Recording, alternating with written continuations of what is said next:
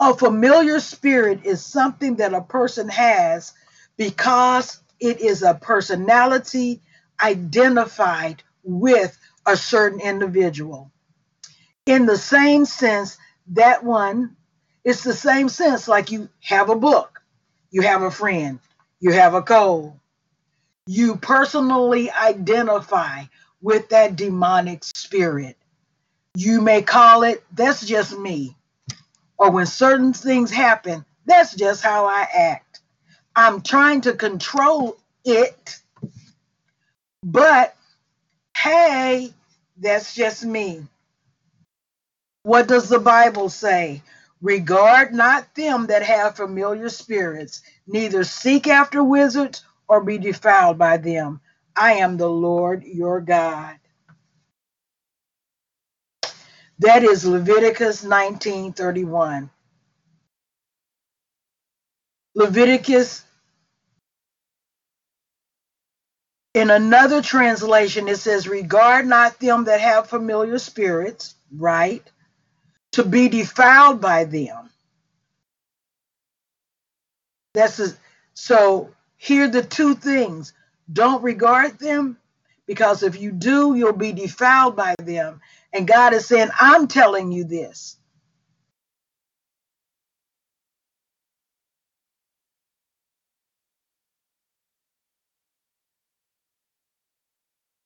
Throughout Israel, God brought judgment. I'm going to change, share this one other principle. Actually, my, um, and then I'm going to go into prayer. But this is what was on my heart today. Deception is always present in one's relationship with a familiar spirit. Usually, the one having a familiar spirit believes that his spirit companion is good rather than evil. Now, that's when a person actually knows that they are a medium for another spirit, and there are Christians. And my beloved, sometimes when you're dealing with people that operate in the prophetic and move in, I put in quotes, the spirit realm, sometimes all they're doing is channeling a medium. A medium goes between earth and heaven, heavenly realm, the second heaven, knows everything about a person. So every word, every prophecy, every insight is not given by the Holy Spirit. That's why it's very important, my beloved, to make sure of where people are getting their information. That's why somebody can be a backslidden casual Christian and they come up with all of this godly insight. Be careful, my beloved, at the root of a godly life, at the root of a God filled life should be godly character. And he may be calling a familiar spirit or a spirit guide the Holy Spirit.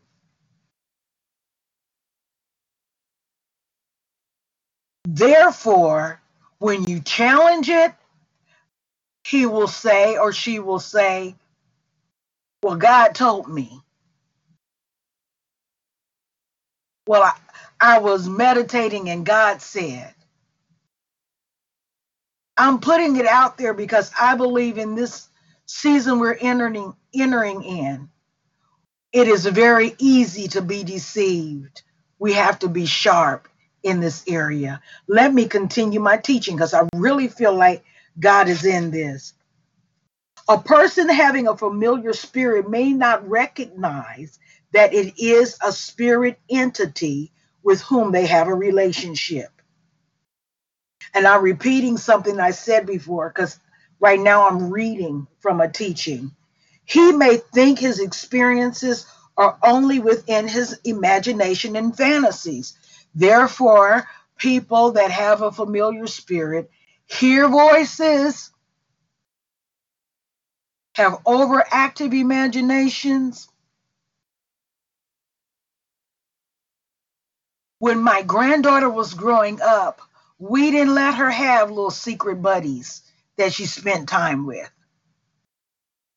We wanted to know who she was talking to, what they were talking about, what they looked like, and we counseled. Why? Because little rabbits, that's my new friend. Oh, I got a little pony like they have in the cartoon. He visits me. Most of the time, these are familiar spirits. And if your family has been like this for generations, like mine has, that's why I know when I hear children become too attached to a doll, too attached to any object other than mama, daddy, siblings, I think it's important that parents pray over them. Some people will say that's just their imagination. I believe in creativity. Anybody that knows me, I believe in creativity. I believe in having fun, but I also believe that we need to be very mindful. Why? These often are spirit guides that present themselves to our children as a little princess, a mermaid, a little pony, um, a superhero, somehow behind all of that, especially if you try to take them and the child really acts out. I'm teaching more, I know more than I'm praying, but for some reason, this is important today. So, and as adults, we can have imaginations and fantasies. I know I went through a really hard time and my personality began to split. I'm so grateful to my dad because I had just been kicked out of church. I was trying to figure out where all of this fits who I was, I went to my parents and I said, Look, wasn't I a good child? Because the enemy was attacking my mind. I'm being very transparent. My parents sat down with me and said, Sherelle, you have always loved God and you have always been a good, obedient child. A little on the bossy side, but I, and this is what my dad said. He started calling this personality that he saw LaQuisha. And we laugh about it, but it would show up when I got angry. Daddy said, Sherelle, This is interesting because this is a takeoff from what we were saying. But he would say, Sherelle, the confusion is because your personality, my real personality, was strong, it was bold, and it was opinionated. I tried to become somebody other than who I was. So actually, we're having two conversations. We're talking about what the enemy can do to us in our own personality, but we're also talking about a demonic influence. Either way it go, it's demonic. And I believe at the core, there's a familiar spirit operating because familiar spirits traffic our families. They know the things that are going to hurt us. They know the things that are going to abuse us. They know the attacks that the enemy has to launch against us. Oh, I hear it now. To cause us to become confused as to who we really are because they're trying to get insight or inroad into controlling and manipulating you.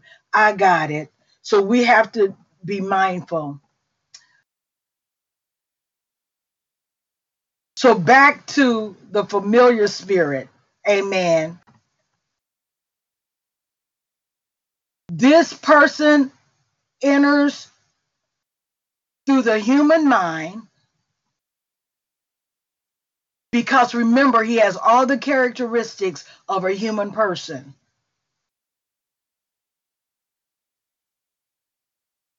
A person may become ensnared not because they're seeking to do something evil, because they're seeking something good in the wrong way. I also have another example, and that was a season that I went through that I had to learn that every time someone talks about Jesus, Christ, words like Christ consciousness and a lot of different New Age terms, I had to understand that this was not Holy Spirit and they were talking about another Jesus. Why? Because I was seeking something good. I came up in a very traditional mindset, but I was having dreams and spiritual experiences that no one could understand and I dare not share. And sometimes when I shared, they pointed me in the wrong direction because you can talk to loved ones about certain things and they will tell you it's okay. They'll tell you it's okay for your great grandmama to come and visit you at night. They'll tell you, okay, oh, you missing your mama. Did you see her in your dreams? Oh, that was just your mama visiting you. No, that was a familiar spirit cracking the door open. The Bible calls it necromancy. That's why we have to be careful to not grieve too long over people we love because that's an open door. In the Bible, they gave them 40 days to grieve, and then you moved on. People that are constantly in a grief mode, that continually rehearse the death of their loved ones, are opening the door to familiar spirits. They will not recognize the enemy because it gets inside of them, becomes familiar, they embrace it. And they may say, that's okay. That's because the spirit inside of them is saying, that's okay. We're fine. This is human. This is natural to be that way. So we only have four minutes to pray. And I know I covered three different things. My main thing is we need to understand familiar spirits exist. And sometimes the Bible says, well, not sometimes, the Bible says we don't war against flesh and blood. But in our relationships, with people we love, some people you can cut off, but other people or people we love, they may be your husband, they may be your children, they may be your mama, they may, they may be someone that God has said you're assigned to for whatever reason, but you cannot. If you don't realize that what you're dealing with may not be their personality at all, and they may not even know it, you will never overcome the enemy in this relationship. Because until you call it the way God calls it, until you see it the way God sees it, you cannot war against it. Father God, in the name of Jesus, I'm going to pray for two minutes because I'm going to honor our time constraint. Forgive me for going too long, but this is what I woke up with this morning. I know I should have done a teaching separate from the prayer time. Father God, in the name of Jesus, I praise you and I thank you that you are God, you are Lord, you're awesome, you're mighty, you are the great I am. I thank you that from Genesis to Revelation, you are God. There is no God beside you. God God, I praise you because you've given us everything that we need. Hallelujah. You've given us everything that we need that pertains to life and godliness. You did not leave us down here powerless, moping around, crying, not being able to figure out things. You don't say don't get divorced because there's no hope. You don't say to long suffering relationships because we are hopeless. No, God, you have given us tools. Hallelujah. You've given us praise and prayer and prophecy and proclamation declaration. Hallelujah. You have given us, hallelujah, life and death is in the power of our tongue. So, Father, I praise you and I thank you for every relationship that we're in. Hallelujah. Father, I thank you to give us great discernment in Jesus' name, that we would root out the enemy and we would know the difference and make us, oh my goodness, make us like those bombers that they can release and it can go right into a building around a corner and hit one specific target and don't hurt anything else in the city. God, they can do that with natural instruments. Give us the weaponry in our spirit, Father, that we can be so targeted by you that when we go into a situation, you will show us how to be strategic against our adversary. Father, I thank you that you're bringing healing, you're bringing deliverance, you're doing it for our children, our children's children, you're doing it in our relationships with our spouse. We will no longer cry over broken stuff. We will get in there, God, and we know the weapons of our warfare are not carnal, but we got weapons and they are mighty to the pulling down of strongholds. Whatever our children are going through, God, we praise you and we thank you for deliverance over our children and our children's children. Father, I even pray over grown children. What I didn't get right, hallelujah. I thank you, Father God, that my children and their children's children are delivered. They're saved, sanctified, filled with the Holy Ghost. Hallelujah. Seated in their right mind. I pray that this for my natural children. I pray it for my spiritual children. But I also pray it, Father, for the body of Christ. I pray it for those, Lord God, I'm praying for nieces and nephews and cousins and aunties and grandmothers in our lives, my daddy, our daddies, our uncles. How, Father God, all those relationships that we can't just throw away, but we need to figure out, God, Hallelujah. How to bring your deliverance power into them in the name of Jesus. Father, we will no longer step back and say, oh, they just need to change that. Uh uh-uh. uh If there's something that needs to be changed, we need to look for the devil and see has he created a familiar spirit within their personalities that the very thing that they need deliverance from, they think is them. Father God, you've been talking to us about personality. You've been talking to us about relationships. So I pray deliverance today. But I pray, Father God, for those that have an ear to hear what the Spirit is saying concerning relationships, concerning familiarities. Father, I believe, hallelujah, that you are releasing an anointing even in this moment for those that will listen to this teaching.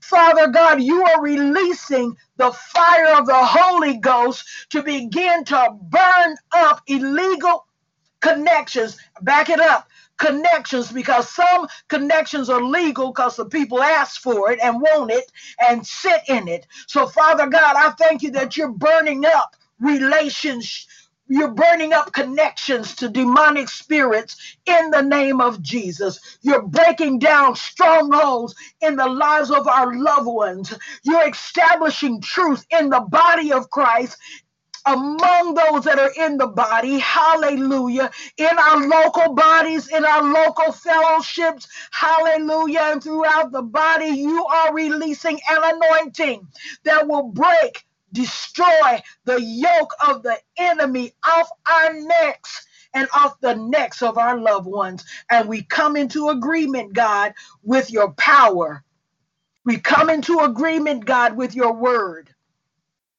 Couldn't teach it if it wasn't already in your word. Couldn't teach it if it wasn't in your heart. Couldn't teach it, God. So I know, Father God, some of the things that I believe people think it don't take all that. But God, if you can anoint us, I believe it takes more than I've even begun to imagine in my heart and in my mind. I come today, God, for a download of your anointing and your presence and your power to rest, rule, and abide with us today, God. Whatever need is on this line physical, financial, emotional, spiritual meet the need. In Jesus' name, amen. Hallelujah. Be blessed. Thank you for long suffering with me. I could tell you, I'm, ooh, I've been fighting to get on since about 9:15. So you know it was a fight. So I bless you today. Be blessed. I love you. I thank you for the angels going with them, going with their children, going with their husbands, their everything that concerns them, God.